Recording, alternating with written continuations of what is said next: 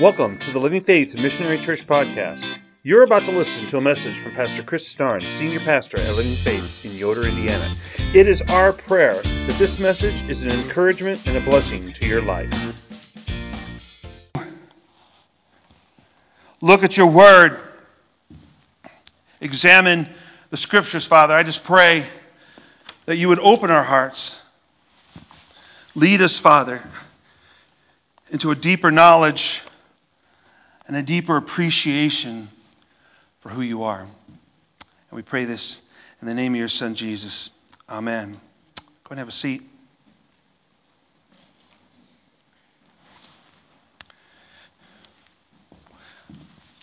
You know, the Bible tells us,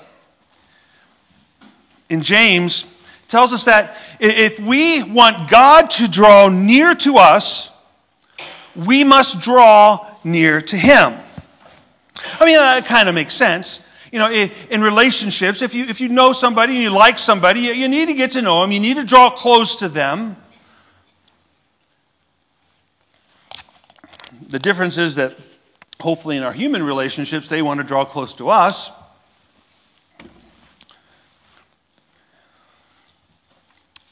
But how do we do this? How do we how do we draw near to a, a God who is spirit, a God who is all-powerful, a God who has existed forever? It, it seems like a Herculean task. It seems like a task that would be next to impossible to do. I mean, how can how can I relate to a God who created everything? How can I, how can I do this? And the church itself has been fighting over what this means since the first century. Trying to understand, trying to see what does it mean to draw near to God. And, and at times I'm, I'm, I know that this, this debate has gotten extremely heated. You know, I grew up spiritually at a time that it was the peak of what we called the worship wars. I was involved in those on both sides. Some churches were fighting, saying that the only music we should be doing now should should be should be you know relatable to our culture. So we should be doing contemporary music. While others were fighting for the idea that, I'm sorry, you need to do traditional hymns. Then there were those who kind of took the best of both worlds. See, the problem with the worship wars is that I, I think we got off track. Today, what seems to draw us, needs to draw near to God has not actually remained within the confines of worship. We normally think about drawing near to God. We come in, we worship Him, and we draw close to Him. But it has expanded out further now. See, there are, there are churches who hold true to the literal interpretation of the Bible. Because understand that if you really want to know God, the one place you can go, you should go, the only place you should go is the Bible. It should be at least the beginning. And there are other churches who take a more liberal view that says that, well, the Bible is not God's word. It's it's not inerrant. It means it doesn't have it, it's not perfect. It's not it doesn't tell you what you really need to know. It's it's just a bunch of people who got together and, and wrote this book, these books, and we really can't trust it. At least on these issues, and they have a list of issues usually dealing with social issues. And there's a wide gambit of churches today throughout that. Now, I believe that in, in my forming years of uh, of my faith, that the worship wars were actually the subterfuge of the enemy.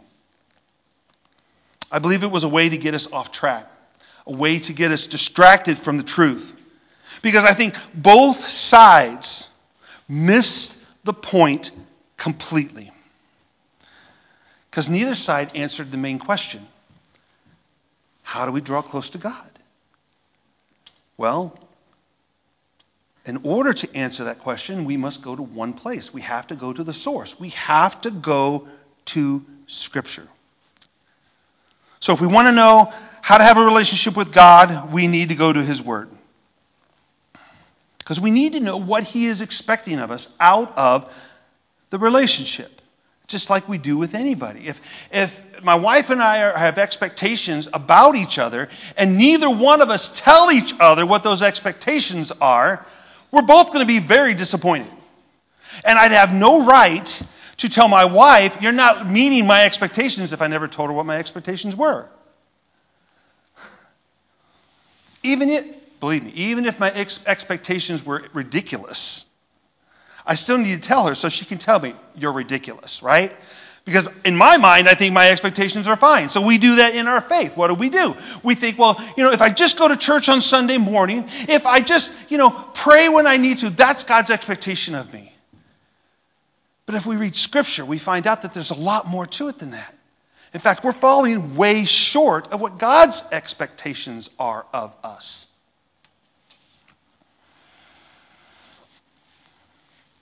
And I, I know some people don't like that idea. I don't like God to tell me what I have to do. Well, he created you. He's God. You're not. Same thing he told Job. I'm God. You're not. Get over it. Right? It's basically what he told him. If you want to draw close to God, we need to know what he expects out of our relationship. And we're blessed actually to have his word, to have the Bible that tells us these things. But it's, it, we have to look for it. We have to read it. We have to know it.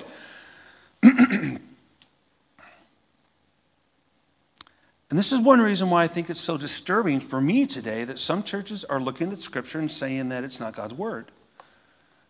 It's not inerrant. It, it's got so many problems with it. Even though we, I can answer just about probably all the problems people have with it, with common sense. But we know today common sense doesn't matter. Common sense is gone. So what we're going to do, we're, gonna, we're in the book of Isaiah. The book of Isaiah is going to help us think, and we're, he's going to, it's going to help us see how God thinks. And this may shock some of you, but I want you to understand that God is not concerned about whether the worship is traditional or contemporary. Understand that the traditional church music was contemporary at that time. All music is contemporary and all music is traditional ultimately. But that's not what God's concern is. And how do I know that? Because his word says so. He is more concerned with what is acceptable versus unacceptable worship. And he's going to tell us what worship is acceptable. We know in, in the book of Psalms, this is what the book of Psalms tells us. This is God speaking, or this is, I think David wrote this one.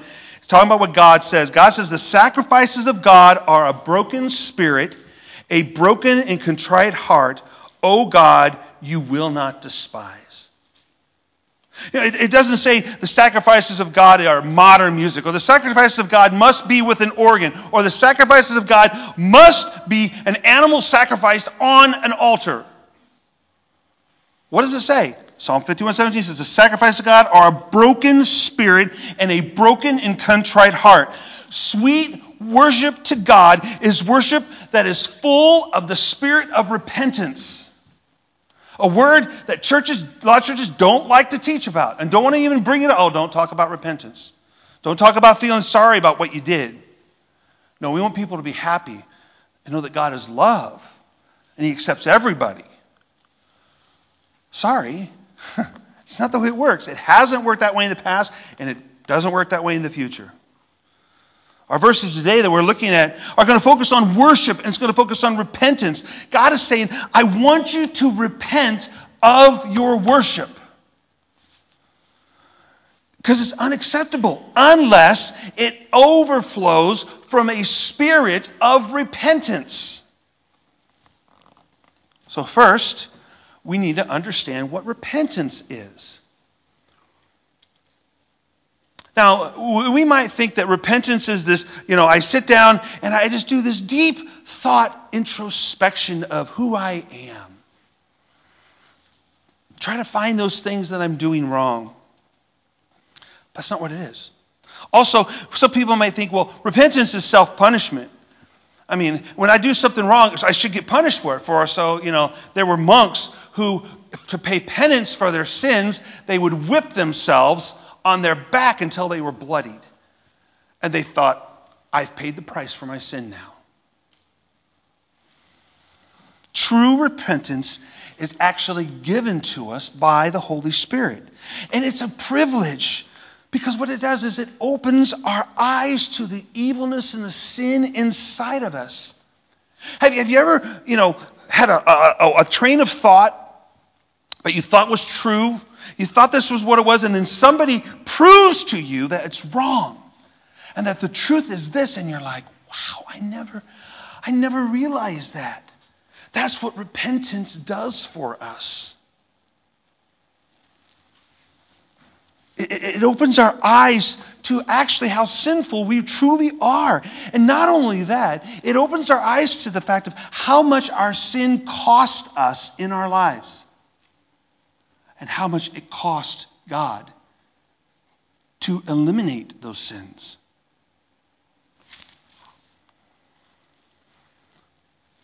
See, what repentance does for us is it allows us to step into a new life. What we do is when we repent, we're, we're, t- we're looking at our old shifty self. We're saying, I don't want that anymore. I know that doesn't please God. I don't want to do that anymore. And I'm sorry, God, for what I've done. And we walk into what's called the marvelous light of a new life in Christ. Walking from darkness to light. True repentance will lead us to worship God.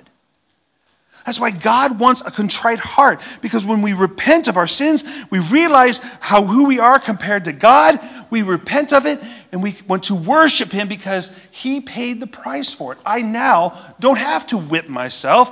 I don't, even though I deserve it, I don't have to do all these things to try to pay penance for my sins, because Jesus Christ took the cost on the cross, and He says, it is finished. It's done.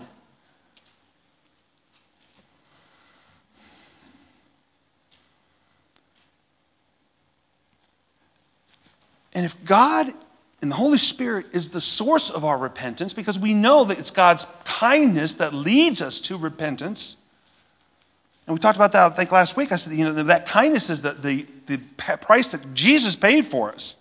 It leads us to repent. That's what's authentic about it, because it comes from God. And I want you to understand, I, and I always say this about repentance. Repentance is not a one and done. I repent of this sin and I'm done. If I sin again, I need to repent again. Yes, it's been paid for, but I need to realize that I'm not living, I'm not running the race like I'm supposed to, and I need to repent of that. My wife loves me. Sometimes I don't understand why. She loves me. The first time I did something wrong in our marriage, I said, I'm sorry. I'm so sorry. I won't do it again. Now, the next time I did something wrong, I can't go back and say, well, I already said I was sorry to you. You know, twenty, twenty-three years ago, I said I was sorry. I don't need to say it again. In my humanness, the reality is I probably should be saying sorry to her every day. And she to me. But we need to repent. It's a constant thing we do. We don't beat ourselves up. We take it to Christ. But see, it's not about the method or the mode. It's about the heart. God says it's a, a humble and contrite heart that matters.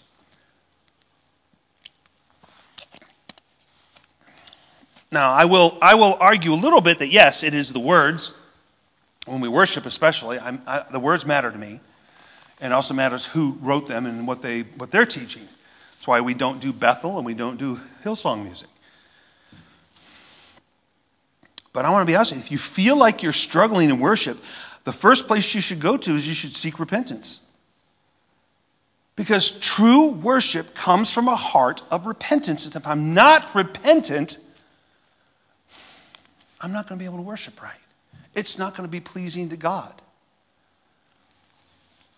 The time, you know, if you get here at quarter till and there's music playing in here, coming in here and sitting down, it's a great time to say, okay, God, I don't know all the things I've done wrong this week, but I'm sorry if I've, if I've missed the mark. Bring them to my attention, repent of them, and then worship. What Isaiah is going to do, we're going to see what he's doing here. He's, he's holding a mirror up to the Israelites. And I think he's holding that mirror up to us to say, look what you're like. Can you re- you need to look at yourself realistically. And that mirror is the perfect, it's not, you know, I love those circus mirrors that make you look thin. Okay, it's not that mirror. It's not the one that makes you look fat either. The mirror that God holds up to us is actually reflecting us, but it also shows him. And we see that we are imperfect in our own abilities. We are. We need to surrender to God daily, moment by moment.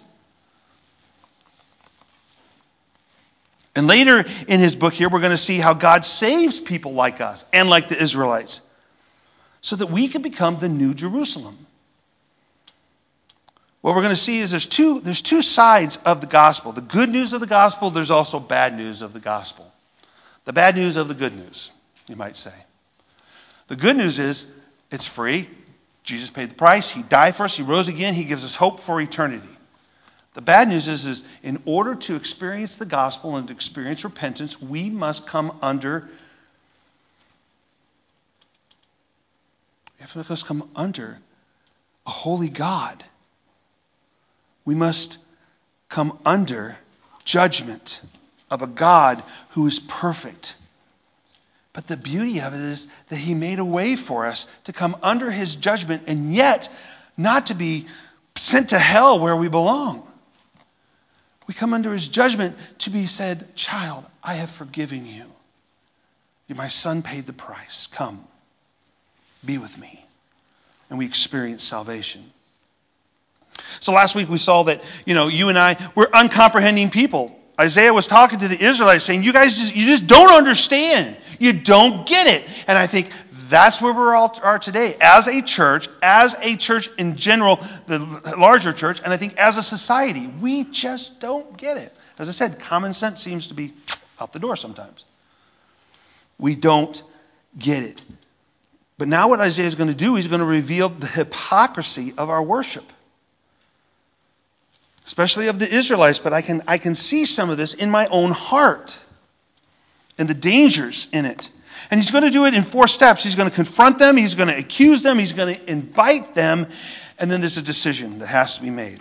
So let's begin with confrontation. Um, open to the book of Isaiah. We're going to do Isaiah one, verse ten. This is the confrontation. He says, hear the word of the Lord, you rulers of Sodom. Remember, he called them Sodom and Gomorrah in last week. He says, give ear to the teaching of our God, you people of Gomorrah.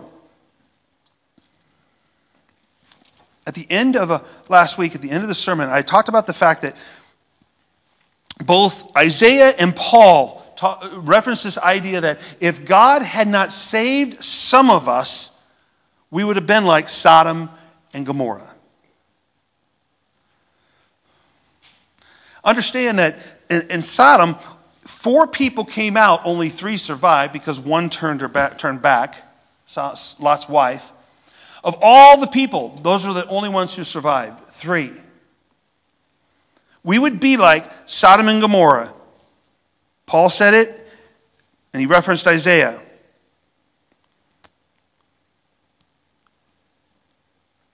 And now he's again saying, Sodom and Gomorrah. I mean, could you, could you imagine the people of Jerusalem, what they were thinking? They're thinking, wait a minute. What, what do you mean? What do you mean? What do you mean calling us Sodom and Gomorrah? Have you seen our temple? The gold? Have you, have you seen all the sacrifices that we make on the altar? Have you, have you seen our, the priests and how they dress up? Have you, have you seen the people in the courts? And you, you tell us we're sick and we're desolate? Oh, come on. Give me a break. We're the people of God. We're God's chosen people. Now, we again, we may not be perfect, but you know, you got to give credit where credit's due. We do some pretty amazing worship. How dare you say that we are like Sodom and Gomorrah? And I think today that the church would respond in a very similar way. What do you mean? I mean, have you seen our worship services? Have you seen the thousands of people who come? Have you seen the thousands of people who watch us online every week? Have you experienced our worship service? Have you seen the people getting emotional and raising their hands? And or in other churches, have you seen the people speaking in tongues? I mean, have you seen all the programs we have to, to reach the needs of every person? We have multi-million dollar budgets. We give millions of dollars to missions, God. Did, did you not see that? Look at our campuses. Oh, we have more than one campus. We have multiple campuses. Come on, come on. You can't say that we're like Sodom and Gomorrah. We're prophesying. We're healing people. How dare you say that we're like Sodom and Gomorrah?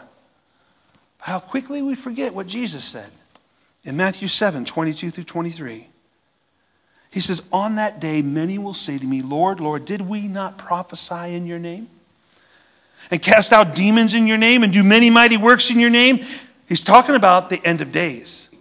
He's talking about the end times, which I will argue we are in. We have been since the cross, since the resurrection. But I think it's we're ticking closer. Jesus says, "And then I will declare to them, I never knew you. Depart from me, you workers of lawlessness." I want you to understand, I am not saying that every large church that has multiple campuses is guilty of this, because there are a lot of small churches that are guilty of the same thing. But Isaiah doubles down. He says, you're right. You're not like Sodom and Gomorrah. You are Sodom and Gomorrah. Because he calls them. He's confronting them. He says, listen to me, you rulers of Sodom, you people of Gomorrah. He says, you are these people. See, that's, that's the confrontation that needs to happen when we are called to repentance. When we're called to repentance, God says, this child is who you are. Because we... I am not who I think I am. We like to think much highly of ourselves than we probably should. Now, I'm not going to beat myself up about everything. I'm, I'm pr- a pretty good person. Pretty good, most of the time. And you see, if you go on long enough, you, you'll get yourself down to where you realize you really are not. If it wasn't for Christ, I would not be.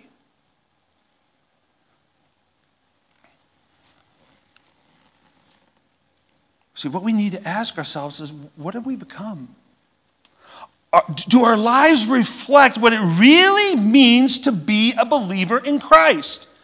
Do people look at us and say, yep, there's something different. That person knows Jesus. What have we become in our homes, in our professions, in our, in our deepest thoughts? It's not just about what you do. It's about what you think. And that for me is, the. I mean, I can do a lot of good things. I can make you believe a lot of good things about me, but it's in here that matters. Because remember, what is the kind of sacrifices that God wants? A contrite and humble heart. Only God knows a man's heart.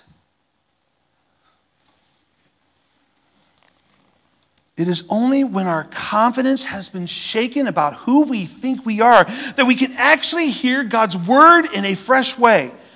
So what is he saying to us? And this is where the accusation comes in. In verse eleven of Isaiah one. This is God speaking. He says, what to me is the multitude of your sacrifices? What is it to me? I have had enough of burnt offerings, of rams, and the fat of well-fed beasts. I've had enough of it. It doesn't mean anything because your heart's not there. But we sing to you, Father. We sing to you all the time. Yeah, but where's your heart? I do not delight in the blood of bulls or lambs or of goats. God is saying, I have had it. I've said this to my kids a lot recently. I've had it up to here with you and your worship. It's not really what he says. He says, I had it up to here with your worship, because he loves us. I tell my kids, I've had it up to here with you talking back to your mother. I'm done with it. Now when I hear it, you're going to you're going to pay the price, because I love you and I love her. Now, the Israelites, I imagine, and I'm just speculating here, but I could imagine that some of them might be thinking, now, wait a minute. You're saying you don't like our worship. You don't care about our worship anymore, but we didn't come up with our worship. You did, God. Don't we do that? As people, we blame God for it. That's what Eve did. What Adam did. Eve blamed the serpent. Adam says, that woman you gave me. He blamed God. And I'm sure the Israelites thought, well, wait a minute, I don't, it was your idea to do these things. But again, remember what I said. It's not about the form or the mode of worship. That's not the problem. The problem is the heart. Jesus himself.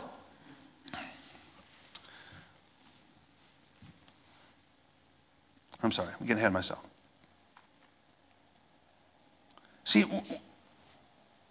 we could have a form of worship that is biblical, that's bountiful, it's impressive, but at the same time, it can be lacking. How? How is it possible? You know, we, we I've been to a lot of worship services in large auditoriums. They take all the lights down. They have spotlights on them. They have colored lights going all over the place. And and and, it's, and it's, we think it's worship. I had I had a I was on a On a, watching a video, and they were talking about bad worship. And they were comparing worship to a concert.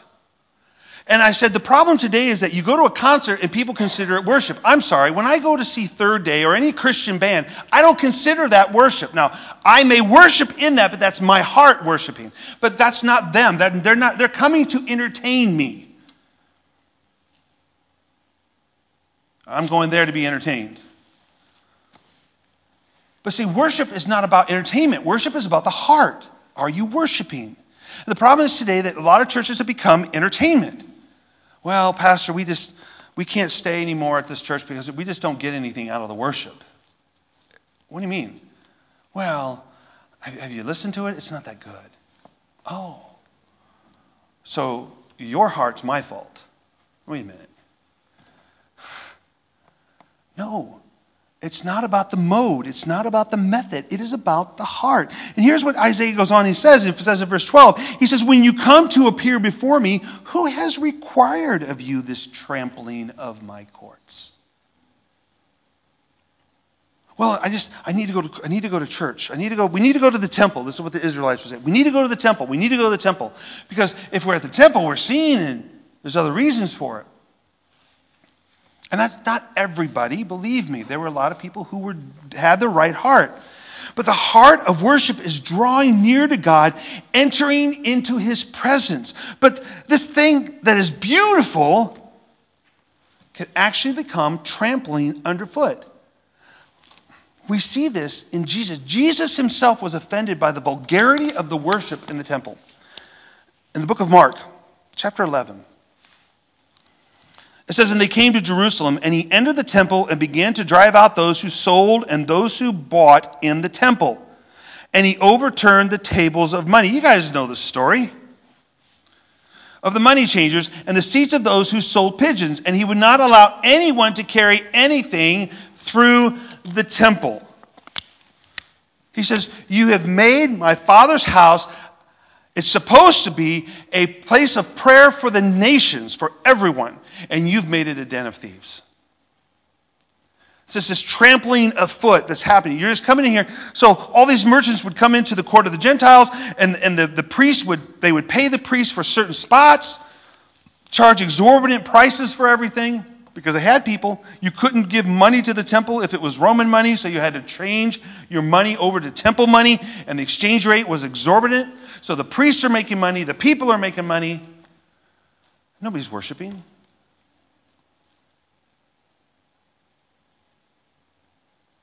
And people would have, what also would happen is there was a gate that led right into the worship, but they would come, instead of walking around the Temple Mount, they would come through it and walk through the Temple Mount, through the court of Gentiles to get into the city.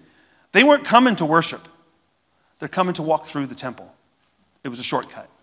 That's why he says, he says that he wouldn't allow them to carry anything through the temple. See, when our worship shifts from the immediate presence of God to the methods of how we worship, no matter how biblical or proper our worship may be, God says that to him our worship is spoiled. Why? Because our hearts aren't right. Our worship becomes the noise of shuffling feet on the pavement or car doors slamming in the parking lot. I, I've been to some worship services.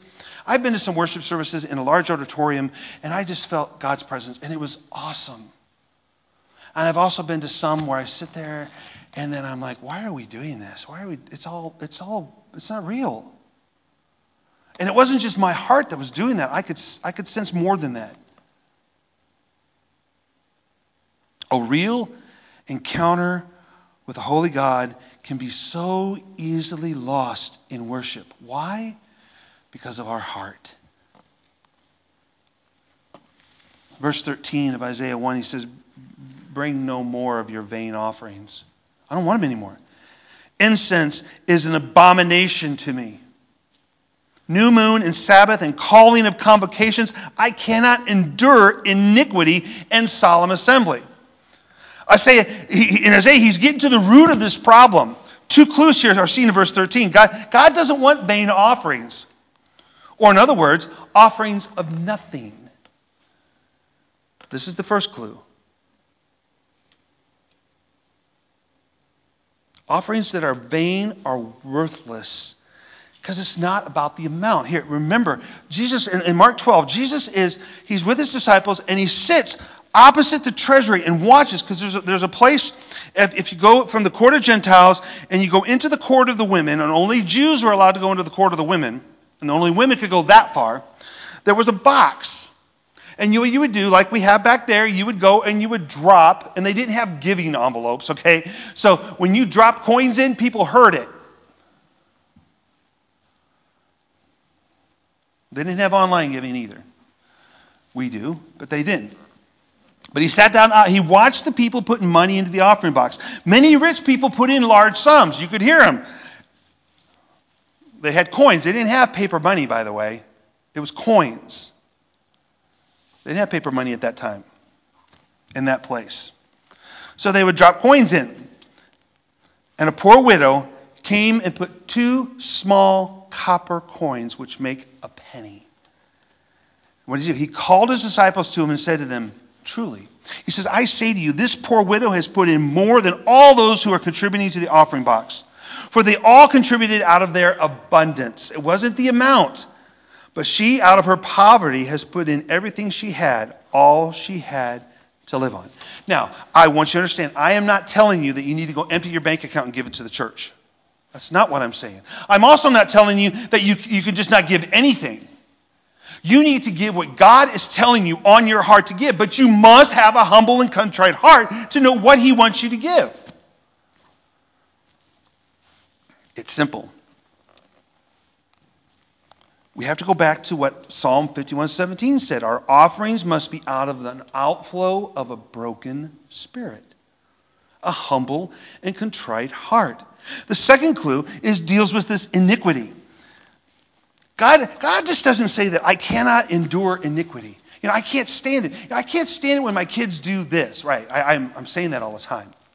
Not that they do a lot of bad things, but there's one certain thing that they do repetitively. I can't stand it. And if I, it, it, you know this. You see somebody do something you don't, don't like, what starts to happen? Your blood starts to boil, doesn't it? You start to get angry, especially if you see some injustice happening. We get angry. That's not what God, God doesn't say he just can't endure iniquity. He says he cannot endure iniquity and solemn assembly. The two together.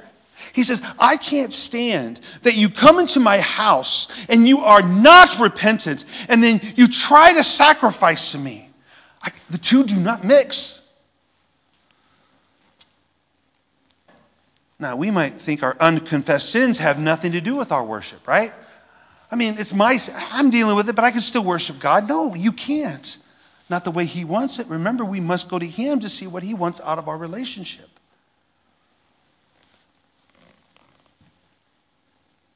God says your unconfessed sins make your worship unendurable to me because your sins reveal what you really think about me. So what's more important? What's more urgent? The form of our worship? Or the quality of our lives in Christ.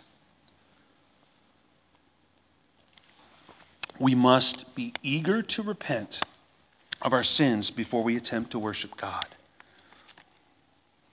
Well, I don't sin. Oh, don't say you don't sin, because you do. We all do. We're all sinners. None of us is perfect. None of us seeks after God. Only God is good. We sin all the time, in thought and in deed.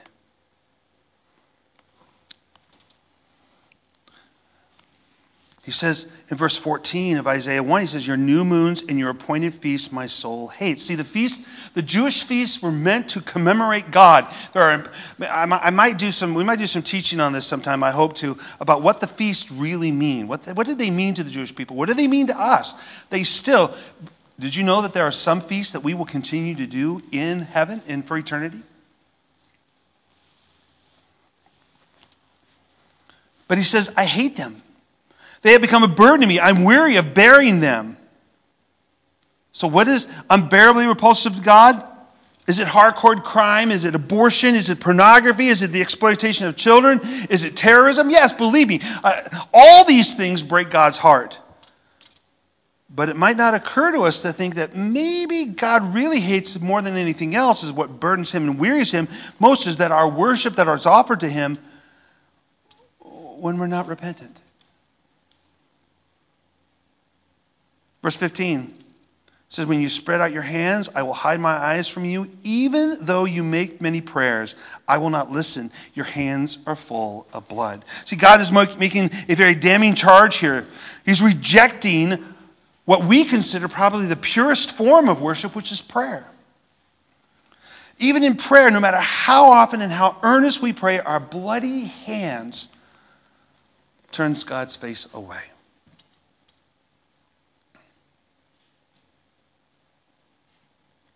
We have, I always try to teach, um, there's a way you can pray that kind of helps you. You know, what do I need to pray? Well, here's what we do. We do what's called the Acts Prayer. We do adoration. We praise God for who he is. The next thing, confession.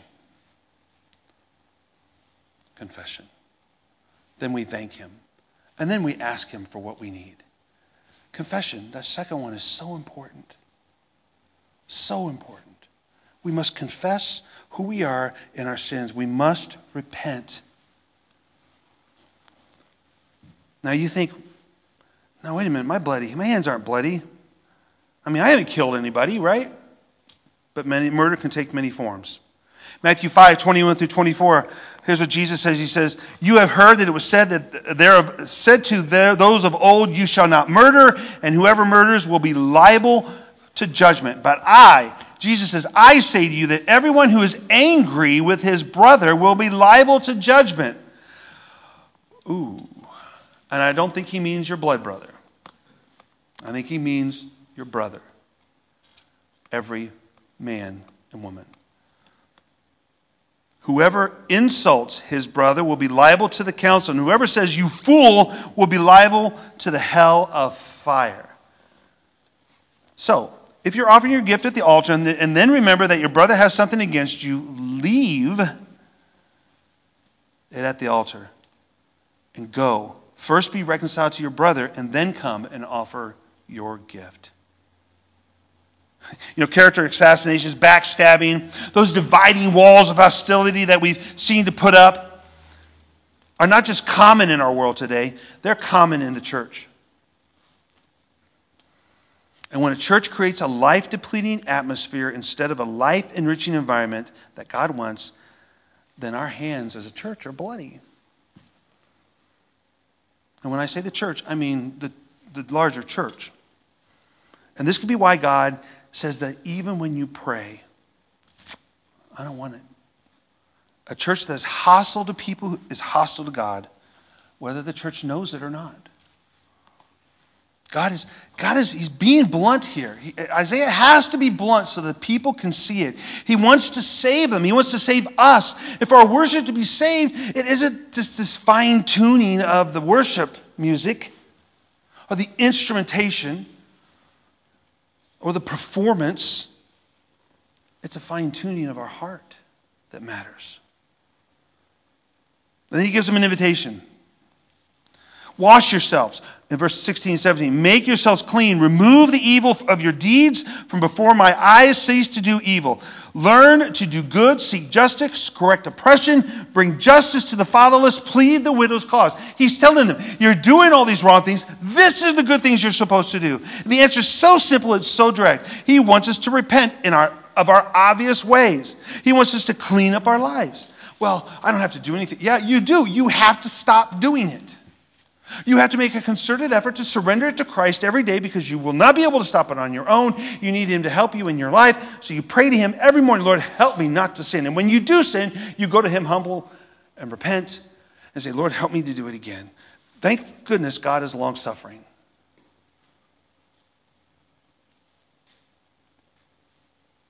But we must be careful because there is a sin that leads to death, and that's the sin that doesn't get repented for.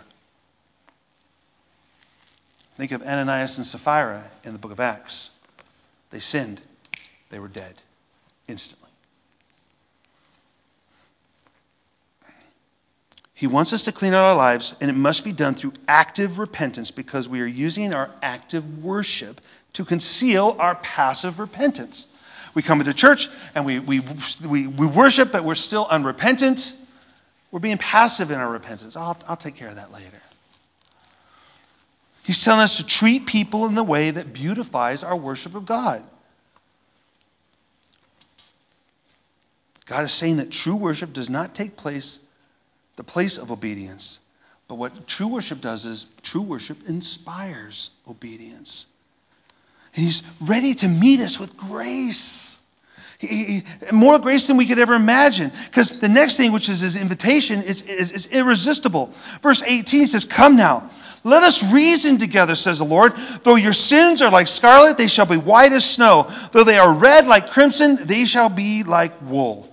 God's saying, come to me first. Come to me. Let's reason together. Let's talk this out. Let's talk about this.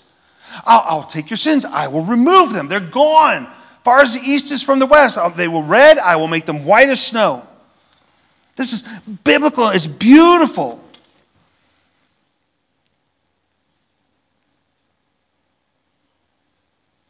And because it's so beautiful and so amazing, it runs the risk of being derailed very easily. The evil one wants us, doesn't want us to repent. God wants us to open our heart to Him, and He will open His heart to us. You see, the reason why Satan doesn't want us to repent is because he knows if we don't repent, then we're not close to God. And his whole plan, it's not because Satan hates us, he does, but because he hates God, the Father. And he's at a constant war with Him. We are just stuck in the middle of it. Check out the unseen realm. That's what it's all about. We are stuck in the middle of this war between good and evil. Verse nineteen and twenty. If you are willing and obedient, you shall eat of the good of the land. But if you refuse and rebel, you shall be eaten by the sword. For the mouth of the Lord has spoken. It's, it's rather simple, folks. Are we going to be stubborn and we're going to stay in our unrepentance? Or are we going to repent and be renewed? It, it's not that difficult to understand. It's, it's one or the other. God's appeal is reasonable. It's relevant to us as much today as it was to the Israelites of their time. So what makes our worship acceptable? True repentance. In other words, cleaning up our lives with compassion towards other people and tenderness towards God. So what's keeping us from repenting? Stubbornness? Yeah. Fear? Yeah. Embarrassment? Yeah. But you know what? We're all in this together. We're all the same place. Don't be afraid to repent. Repent. And God will draw near to you. Let's pray. Thank you for joining us today. We hope this message was a blessing to you. If you're watching on YouTube, please like this video as it will help in spreading this message into the global online community. Please consider subscribing to our page so that you will receive notices when we post new messages. If you're watching this on Rumble, please hit the Rumble button for this video so that the gospel can be spread into the What Rumble community. Also, consider subscribing to our Rumble channel. You can also listen to our podcast on Amazon Music and Apple Podcasts. We hope you have a blessed day.